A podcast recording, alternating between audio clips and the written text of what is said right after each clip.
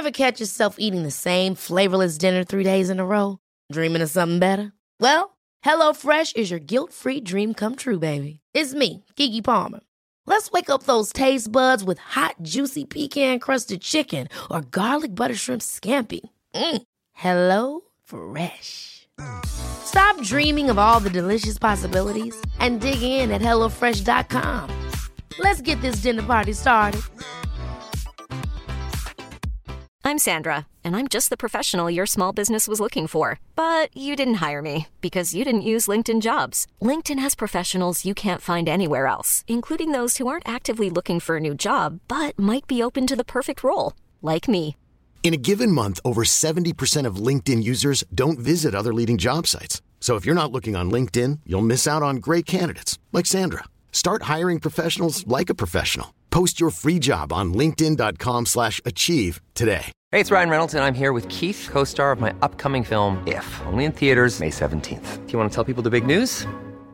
All right, I'll do. Sign up now and you'll get unlimited for $15 a month in six months of Paramount Plus Essential Plan on us. Mintmobile.com slash switch. Upfront payment of $45 equivalent to $15 per month. Unlimited over 40 gigabytes per month. Face lower speeds. Videos at 480p. Active Mint customers by 531.24 get six months of Paramount Plus Essential Plan. Auto renews after six months. Offer ends May 31st, 2024. Separate Paramount Plus registration required. Terms and conditions apply if rated PG.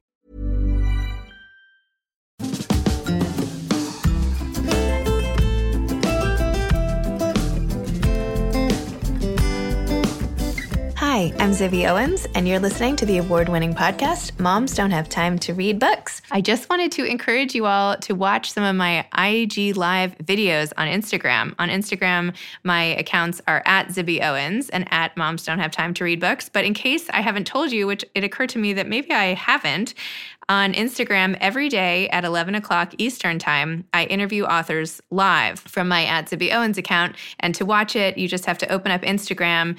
And if you're following me when I'm live, it'll show up on the upper left of your screen in the story section and it'll say live and there'll be a little red circle. So every day, Monday to Friday, I do an IG live show check it out. I do one to four authors a week. Sometimes the shows become these podcasts. And I also do one on Sundays at two with my husband, Kyle. Um, and we talk about step parenting and life and all the rest. So if you haven't watched an IG Live, please do. And also, I have a virtual book club that I hope you know about. This is all on my website, by the way, zibbyowens.com. But check out my virtual book club, which is through a site called Book Clubs with a Z, B O O K C L U B Z.com. And no, I didn't make that up after my name, but actually it just worked out perfectly. So go to bookclubz.com, and I'm actually the featured book club on their homepage. So you can just click and you're invited to sign up. Um, I have amazing guests every week, and that meets Tuesdays at 2 p.m uh, Eastern Time via Zoom. So please don't miss out on all these other offerings for all of you guys who are loyal listeners to Moms Don't Have Time to Read Books. And always feel free to check out my website at zibbyowens.com to find out what I'm up to and what else you can do. Oh, and also sign up for my newsletter. On in my newsletter every week I give updates on the latest the book recommendations, all my podcasts, all my IG lives, my book club and any other fun information um, plus usually some list or article or something that I think would be helpful. So um, also sign up for my mailing list if you get a chance. Okay, that's enough for me. Now go listen to this episode. Today's episode has been sponsored by Stylust. I'd love to tell you more about Stylust because it's the newest and easiest way to shop via text. And to be honest, at first I was a little scared to try it, but once I did it, it's become like the most amazing thing ever. You literally take a picture of something and just text it. So I did it with a light bulb from the dining room that I have no idea what it was. And I took a picture of it and they figured it out.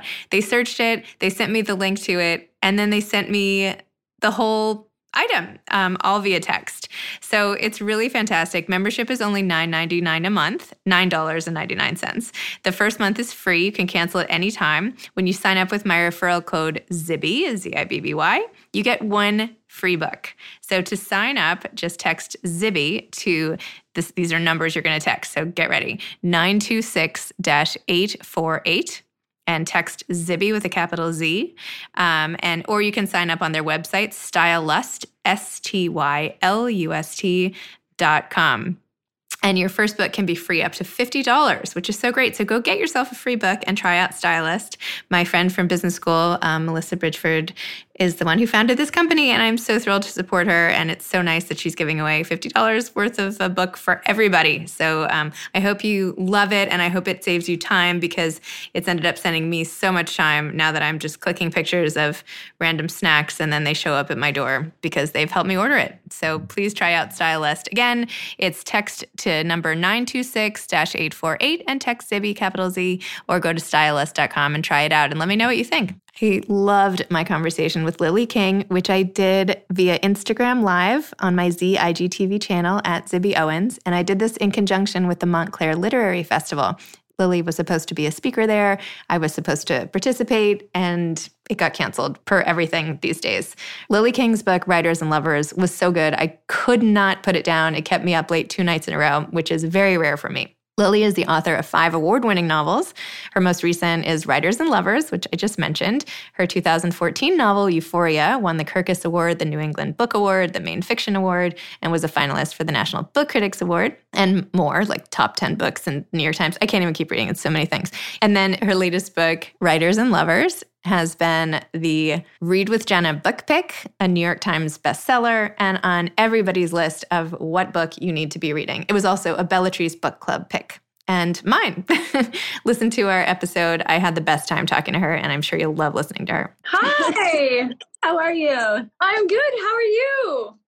I am like I am so in love with your book. I like read every word. I hung on every word. I loved it. It kept kept me up two nights in a row. It was so good. So I just have to put that out there. thank you. Thank you. Thank you so much. Thank you so much for having me. This is so oh, fun. Oh, it's my pleasure. I'm sorry that the Montclair Literary Festival was canceled along with everything else, but along hopefully you'll be able to make an appearance when it resumes. I hope so. I really hope so. Yeah.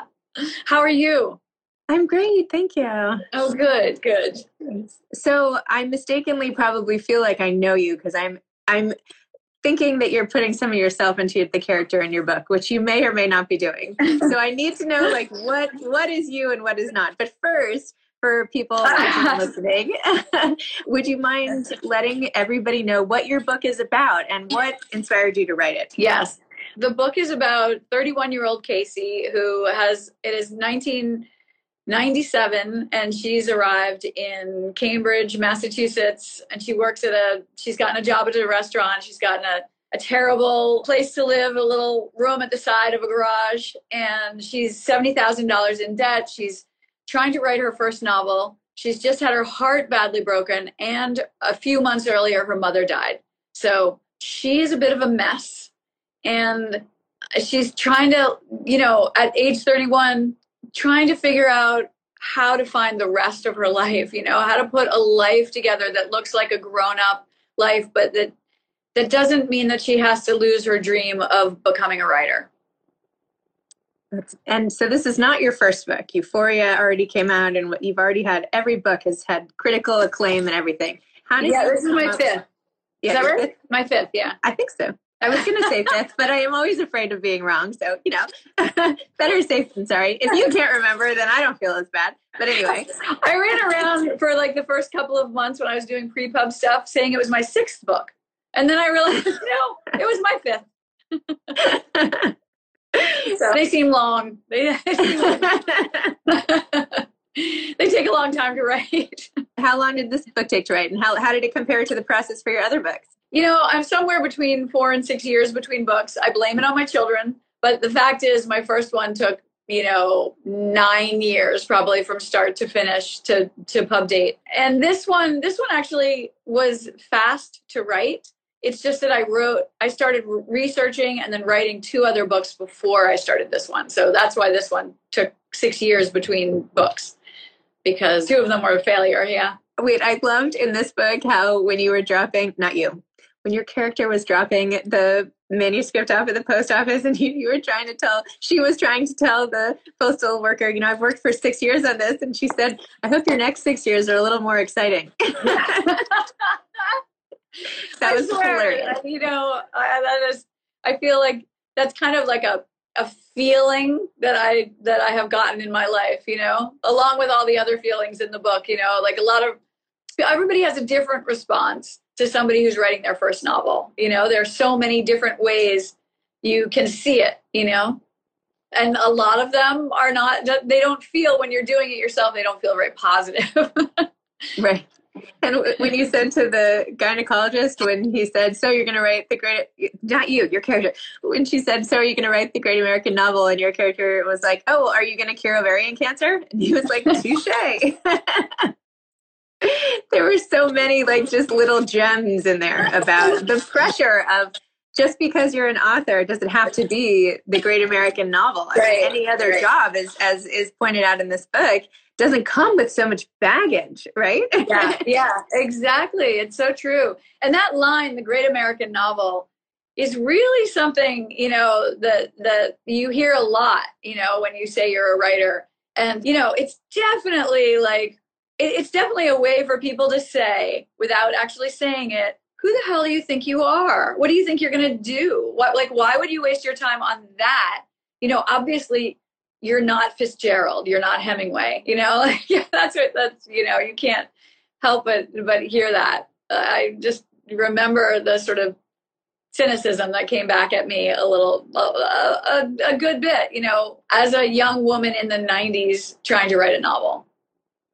Did anyone? I mean, I, had, I was more cynical than anyone. Nobody could ever tell me anything that you know. I was the most cynical of all. I never thought that I would actually publish the novel I was writing. So I shared it, you know. did anyone actually say to you the way that Adam in the book did, you know, I can't believe you even have anything to say? Like what makes yeah. you think you, what makes you think that? Someone said yeah. that to you? Yep. Exact. Like I think verbatim. And I never forgot it. Don't you want to just take your book and like slam it in their face right now?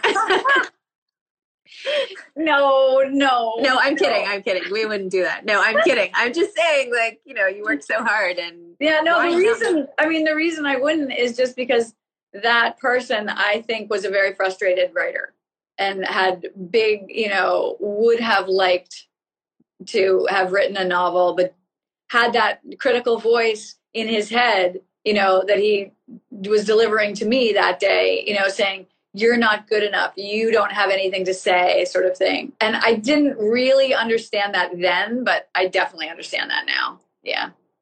I mean, it's like most insults, they come from the other person's place of insecurity. It's not really usually about you. Exactly. it doesn't it doesn't make it feel any better no. at the time. no, it doesn't. It doesn't at all. Especially when you feel so like how, crap yourself, you know. Yeah. so how did you push past all of that negativity? Like when you were starting out like let's go back not to this first yeah. book but yeah. all the way back when you were writing your first novel. How did you like how did you just fortify yourself to keep going and not succumb to those negative messages?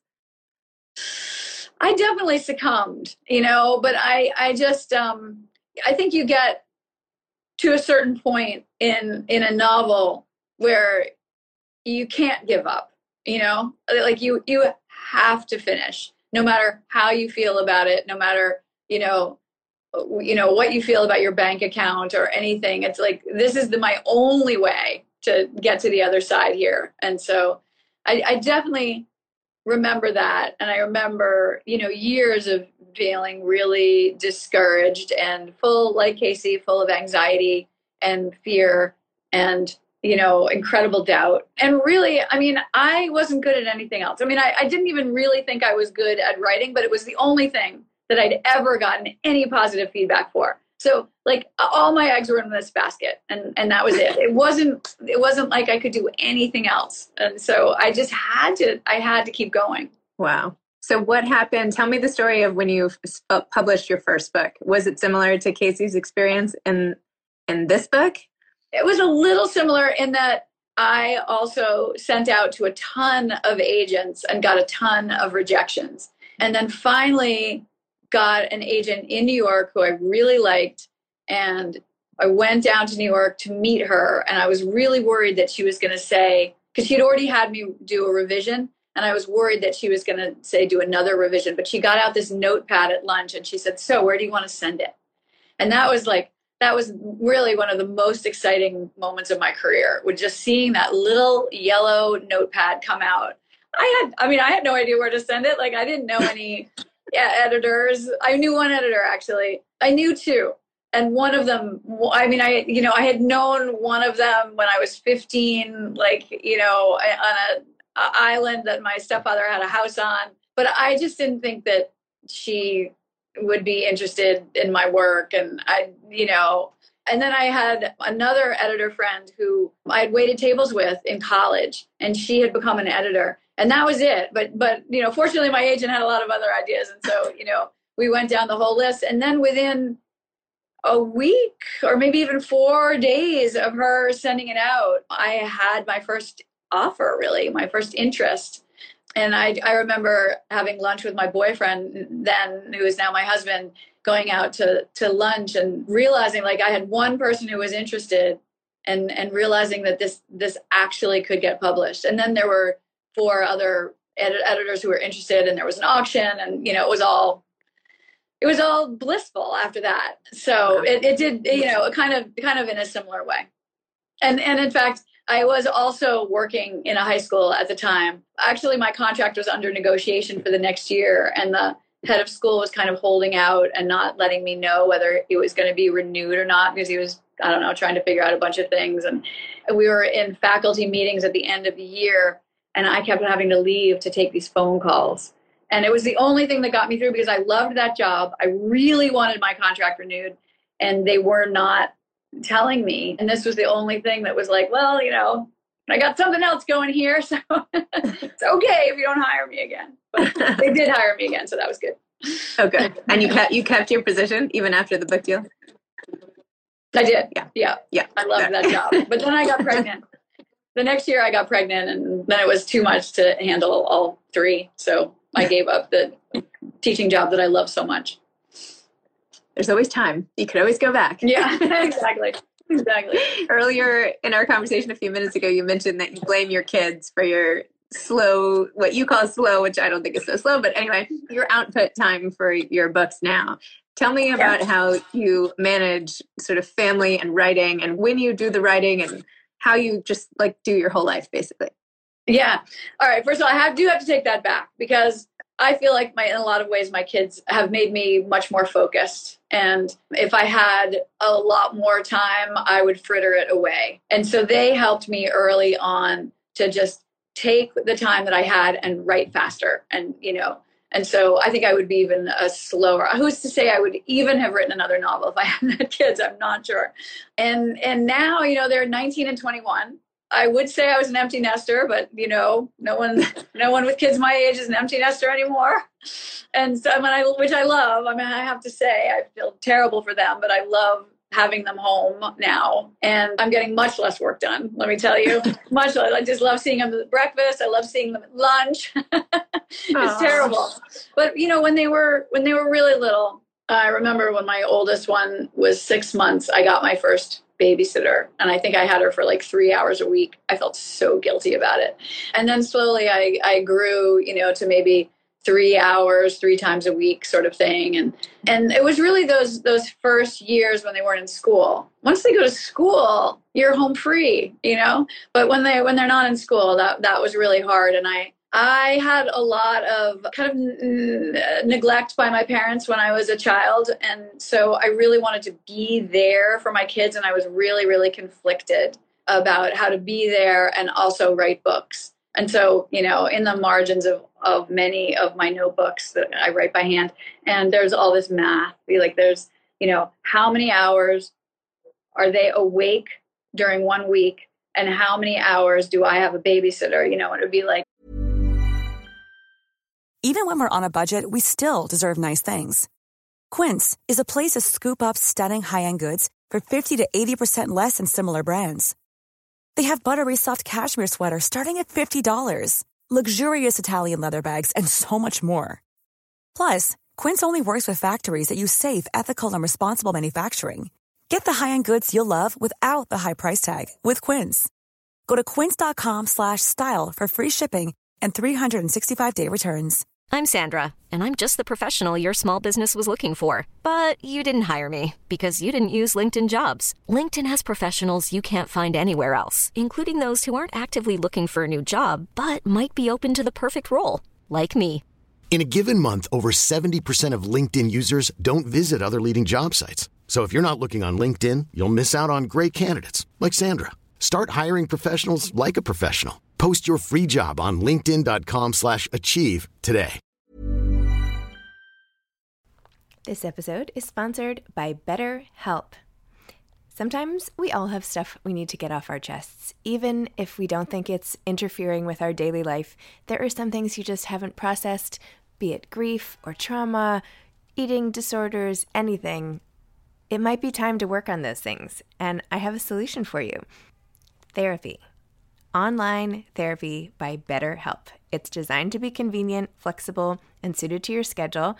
I took the brief questionnaire online where there were, I don't know, 20 questions. It didn't take long at all, maybe three minutes. And then I got matched with a therapist who could help me work on whatever.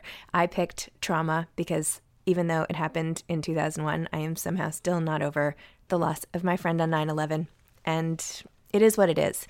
BetterHelp is going to help. And I am so excited, especially because with my special code, instead of $80 a month, it is 10% off, $72 a month, which is so much less than traditional therapy.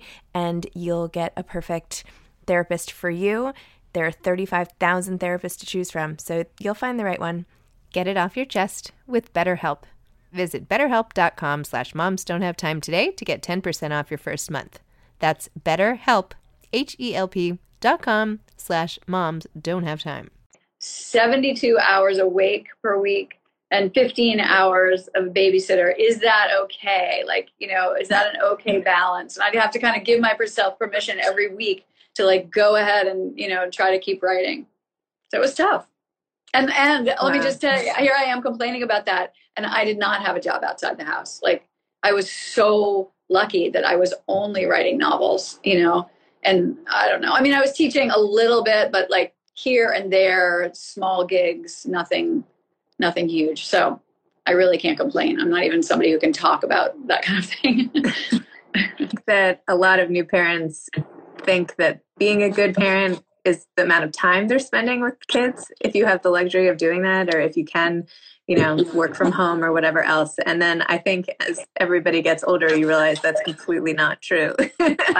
But the pressure that new parents i think put on themselves is really astounding. Like as if there's some correlation between good parenting and the, the minutes you spend on the floor with them or something. Yeah. It's really I know. It's so true. It's so true. And I really, I think a lot of that was just, you know, weird thoughts that I had about my own childhood. And, you know, you're always trying to correct for your own childhood and you overcorrect in crazy ways, you know, that my kids are still paying for. Are you comfortable talking more about your childhood and what type of neglect or what the Oh, sure. yeah. I mean, issues were? I think uh, so. I was I'm the third of three kids, and my brother and sister are much older than me, eight years and six years older than me. And my mother was getting ready to leave my father. You know, I think they were. They, I know that they had sort of separated within the house, but I think that there was a big physical attraction between them, even though they really, really didn't like each other. And I arrived. right when my mother wanted to leave my father, she got pregnant with me and she stayed for another 11 years. And I think she was extremely unhappy. And I think she she found first she found the church in our town and she spent a lot of time volunteering and then she found politics. And because the minister at the church was extremely liberal and political. And then she was gone. Like she just fell in love with, you know, left wing politics and volunteered all the time. And she was basically learning how to. She had, she didn't even have a college degree. She had married my mother when my father when she was nineteen, and she was just really trying to get work experience. And so she just wasn't home a lot. And I had a babysitter, and my father was a very, very, very bad alcoholic by that time. So he was, you know, kind of checked out, even when he wasn't drunk. You know, he was just in that alcoholic phase of his life um, where he was sort of emotionally unreachable and volatile.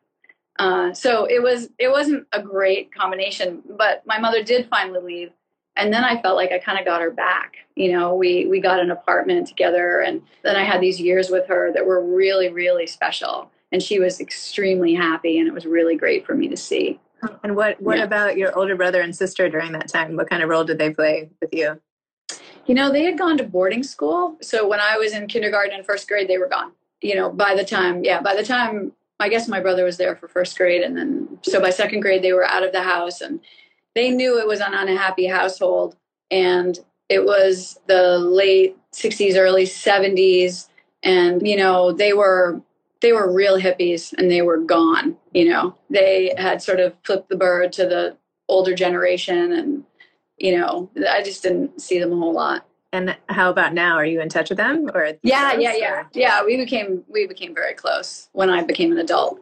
Yeah, I think I'm asking out of like selfishness because I have kids who have that same age gap with younger ones and then a Ah. year gap. So now I'm like, Oh, will they uh, ever, you know, be friends when they're older and all that? So anyway, Yes, um, yes, I'm always yes. interested in those dynamics between siblings and everything. Well, having grown up in that type of environment, did you turn to writing early? Is that like a coping mechanism you developed, or was that did that come later? Like, how did you cope, or did you read a lot, or or neither?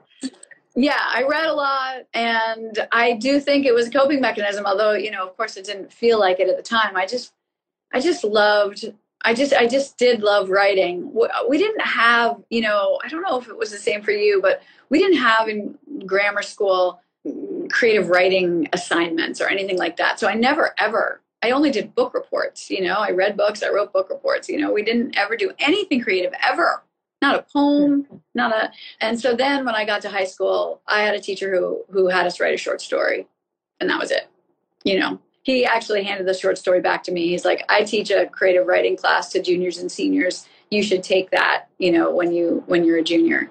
And so I just waited for that, and and that you know, and then we had to those classes we had to write a three and a half page short story every single Monday morning, have it on his desk. And so that was really, really good training really early on for me, you know. But yeah, I think it was I think it was a coping mechanism. And I did end up pouring a lot of kind of my teenage angst into my stories and stuff.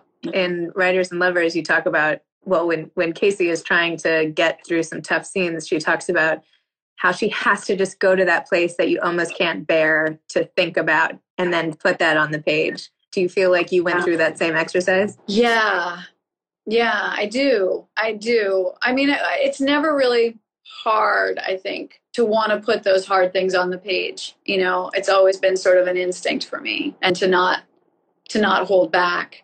And I think I think a, a lot of people have things that they want to write about but they're too scared because they don't want to hurt people or they don't I don't know. They they yeah, they're they just they don't they all they can think about is how other people are going to read it you know for whatever reasons. And i don't really have that. I'm not really trying to protect other people. I'm not trying to protect myself. Like I, for me the most important thing is like getting it down and being as crystal clear as i can about it. Yeah. You also wrote so beautifully about loss in this book and how it feels especially the loss of a parent in the early days and wanting to pick up the phone and call them and forgetting and then remembering and just that whole uh, whirlwind of emotion that accompanies grief. Can you talk a little about that and where that came from? Yeah, I- you know, I basically, I think, wrote this book so I had a place to put my feelings about my mom when she died. She died four years ago, and uh, just complete, like Casey's mother, completely out of the blue on vacation.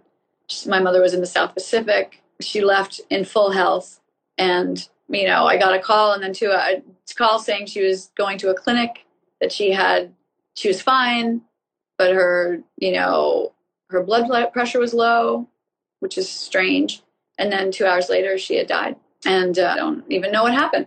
So, anyway, the loss of her, because we were so close, and then the shock of, uh, you know, and the not saying goodbye and her being so far away, all of that. I was writing something else at the time, and I just, I had to stop, and I stopped for a really long time, like probably eight months or something.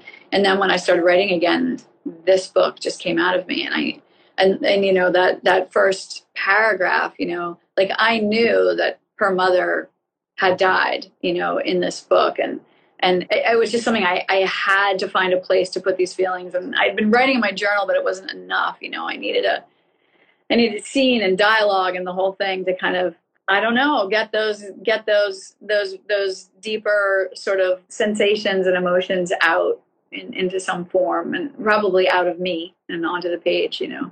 So when you do this and it's almost like therapeutic writing, really. Like when you're doing it, are you able to take your own experience and like think more analytically and structurally about the story or are you sitting there like sobbing as you're writing? Oh no, I'm totally like you know, mercenary, dry eyed, just like seeing how it will work in the scene. It's very funny how that is. And then, and then, you know, there might be a moment, like just a, a moment or a line that really catches me. Like I, you know, and I switch over to the grieving daughter instead of the writer.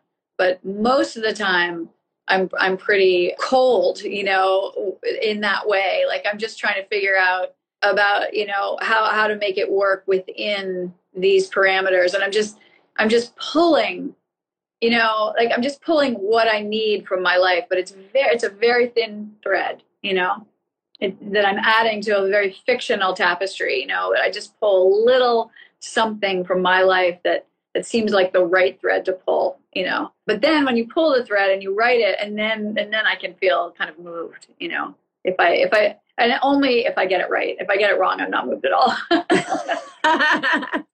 well, I would argue that you moved a lot of people with this book. I mean, it was emotional and thought provoking. I just could not put this book down. It was like I just couldn't. I just couldn't. Just another question about process, just to like round it out. When you're doing this mercenary writing and everything, do you, how do you like? What is your process like, and where do you like to write? Like, are you, do you write in this environment behind you? I know we're yes. on Instagram Live. Is this where you write? And, yeah, this is like, we're you, my study right now. I'm at. The thing is on my desk, leaning against my computer and I, I actually have my notebook right here, one of my notebooks from Writers and Lovers. So I always write by hand. The whole thing. Yeah, like, yeah. I, I usually take breaks and put it onto the computer, and that's a little bit of a revision process for me. But sometimes I can write a whole notebook without stopping to put it on the computer. But I really I like this process because you know that first draft on the page, like you know, with pencil in the notebook like i i do not i really try not to bring the critic in you know? I try to just let my creative self go and not be too judgy as my children would say. And i know that you know i have that revision process of getting it onto the computer. And so i can pick and choose but i like i like that because i have trouble with the critic being too harsh. And so if i'm you know if I just tell myself, well, this is where you can put anything, anything, anything, and later you can figure out what's good and what's bad. Because I often find that when you're writing, you don't know what's good and what's bad. You know, your your critic is skewed, it's off, and you just need that that creative self to kind of take over and just blurt it all out, and then you can shape it later. So that's what I like about this process. But anyway, th- yeah, we're in uh, this space. I like to write in the morning. I like to write with a cup of tea. I have all my little rituals. I, I have to write with like a a certain kind of big plastic pen, which I'm very embarrassed about. It shouldn't be plastic, but oh. it's what I really like. So, and I don't use many of them per year. yeah. So, but I think rituals are really important. I think it's really important to write at the same time ish, you know, and and I know that whenever I drink a cup of tea, wherever I am, I will want to write because I'm so, you know, trained, you know, like a Pavlov dog, you know, just, you know, when I drink black tea, my fiction brain just starts working, you know. Wow. this is the secret ingredient many people are missing. If only they made tea, they'd be able to do it.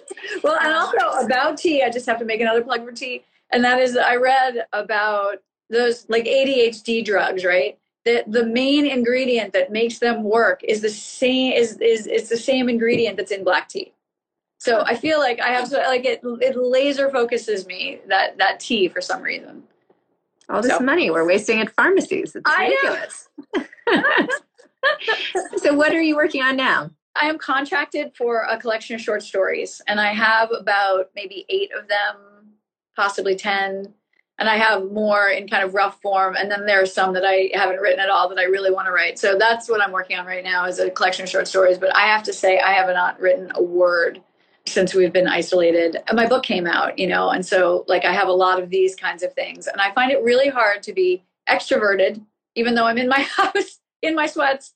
I find it hard to be extroverted and, you know, and really introverted, the kind of introversion that it takes to write a novel. So I'm just kind of on book tour for right now. I know it's not what my editor wants to hear. I hope she's not listening, but I am going to get back to it soon. I swear. you will get there. I am not worried. Um, you know, I think this time is really hard for a lot of people to write, is what I'm hearing. So, yeah, yeah. And are you? Do you write? You write, right? I do. Not like you, but yes, yeah. I love to write. I and do. have you been writing during this time, or have you found it hard? I've been writing a lot of really short things, like Uh-huh. like essays that are you know. Da, da, da, but I do have this novel that I've been working on for two years, and I have all these great I have these great edits that came back from people I really respect and admire, and I just cannot get myself to open the document. I just can't.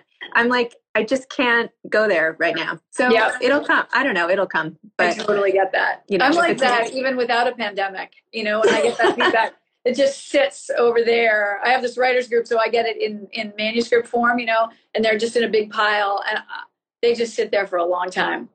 I know. I have these notes that I wrote that are just like. Yeah. I should just get them off my desk, but they're just sitting there reminding me and like taunting me like that I should be more productive in, this front. But you know, you got to pick and choose. So Yeah. otherwise, I wouldn't have t- time to interview amazing people like oh, you. So this is really fun for me. Do you have any advice for aspiring authors? It's a final question. I think it really is persistence. You know, I mean, I I do think that that there is no magic apart from just doing it. You know, doing the work, and I think it's really easy. Like I just have made a lot of excuses for why I'm not working. Right? we all do it. We do it all the time. But if you actually want to write something, you you have to stop with the excuses. Everybody has excuses. Everyone has a gazillion reasons why they cannot write. And I just I think you have to do it anyway. That's that's the real trick. It's true. Caroline Waxler in the comments is saying, just open the document. Yes, Sometimes you just have to open the notebook or open the document and I don't know, Exactly. tackle it. Although I have to say, in that situation, you know, it is good to get a little breathing room between finishing a draft and going back into it. And so if you, you know, if you have that a full novel and you're you're just needing to take a little break, I do think those breaks really help to have a clear eye on things, you know. I also think that like you know, it is important to replenish when you're feeling really depleted creativity, creatively, creatively. God, um, and I have had to do that in many books. Like I just get to a point where I can't go anymore because I feel so drained and depleted, and so then I just read and I like am good to myself for a week, and then I go back to it the next week. So you don't have to write every day. Lily, thank you so much. I'm such a big fan of yours. I am so just happy to have gotten to talk to you about your book and your life. And thank you for sharing with me and everybody. And uh, thank you. Thank you, thank you, Zibby, so much. This was really, really fun. Oh, good. Take really good care. Good luck with your document. Oh, thank you. and thank you to the Montclair Literary Festival for putting us together. Oh yes, thank you. Okay. Bye. Okay. Bye. Bye. Thanks again for listening to my podcast, Moms Don't Have Time to Read Books. If you liked this episode, please follow me on Instagram at Zibby Owens and at Moms Don't Have Time to Read Books and sign up for my mailing list at zibbyowens.com so you can always hear about the latest things I'm up to. Thanks a lot. Today's episode has been sponsored by Stylust. Please try out Stylust. Again, it's text to number 926 848 and text Zibby capital Z or go to stylust.com and try it out and let me know what you think. Thanks so much to Steve and Ryan at Texture Sound for the sound editing. And thank you to Morning Moon Productions for providing this fantastic intro and outro music. Thanks for listening. You could always email me at zibby at zibbyowens.com.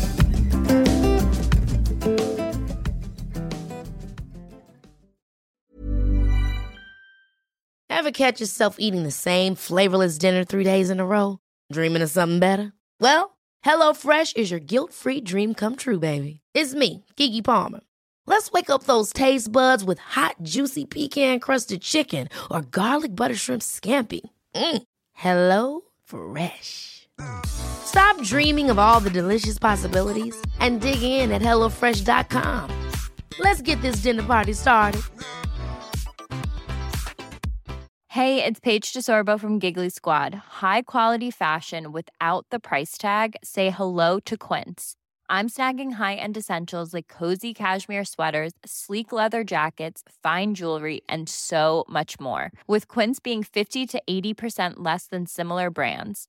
and they partner with factories that prioritize safe ethical and responsible manufacturing i love that luxury quality within reach go to quince.com slash style to get free shipping and 365 day returns on your next order quince.com slash style Hi, I'm Daniel, founder of Pretty Litter. Cats and cat owners deserve better than any old fashioned litter. That's why I teamed up with scientists and veterinarians to create Pretty Litter. Its innovative crystal formula has superior odor control and weighs up to 80% less than clay litter.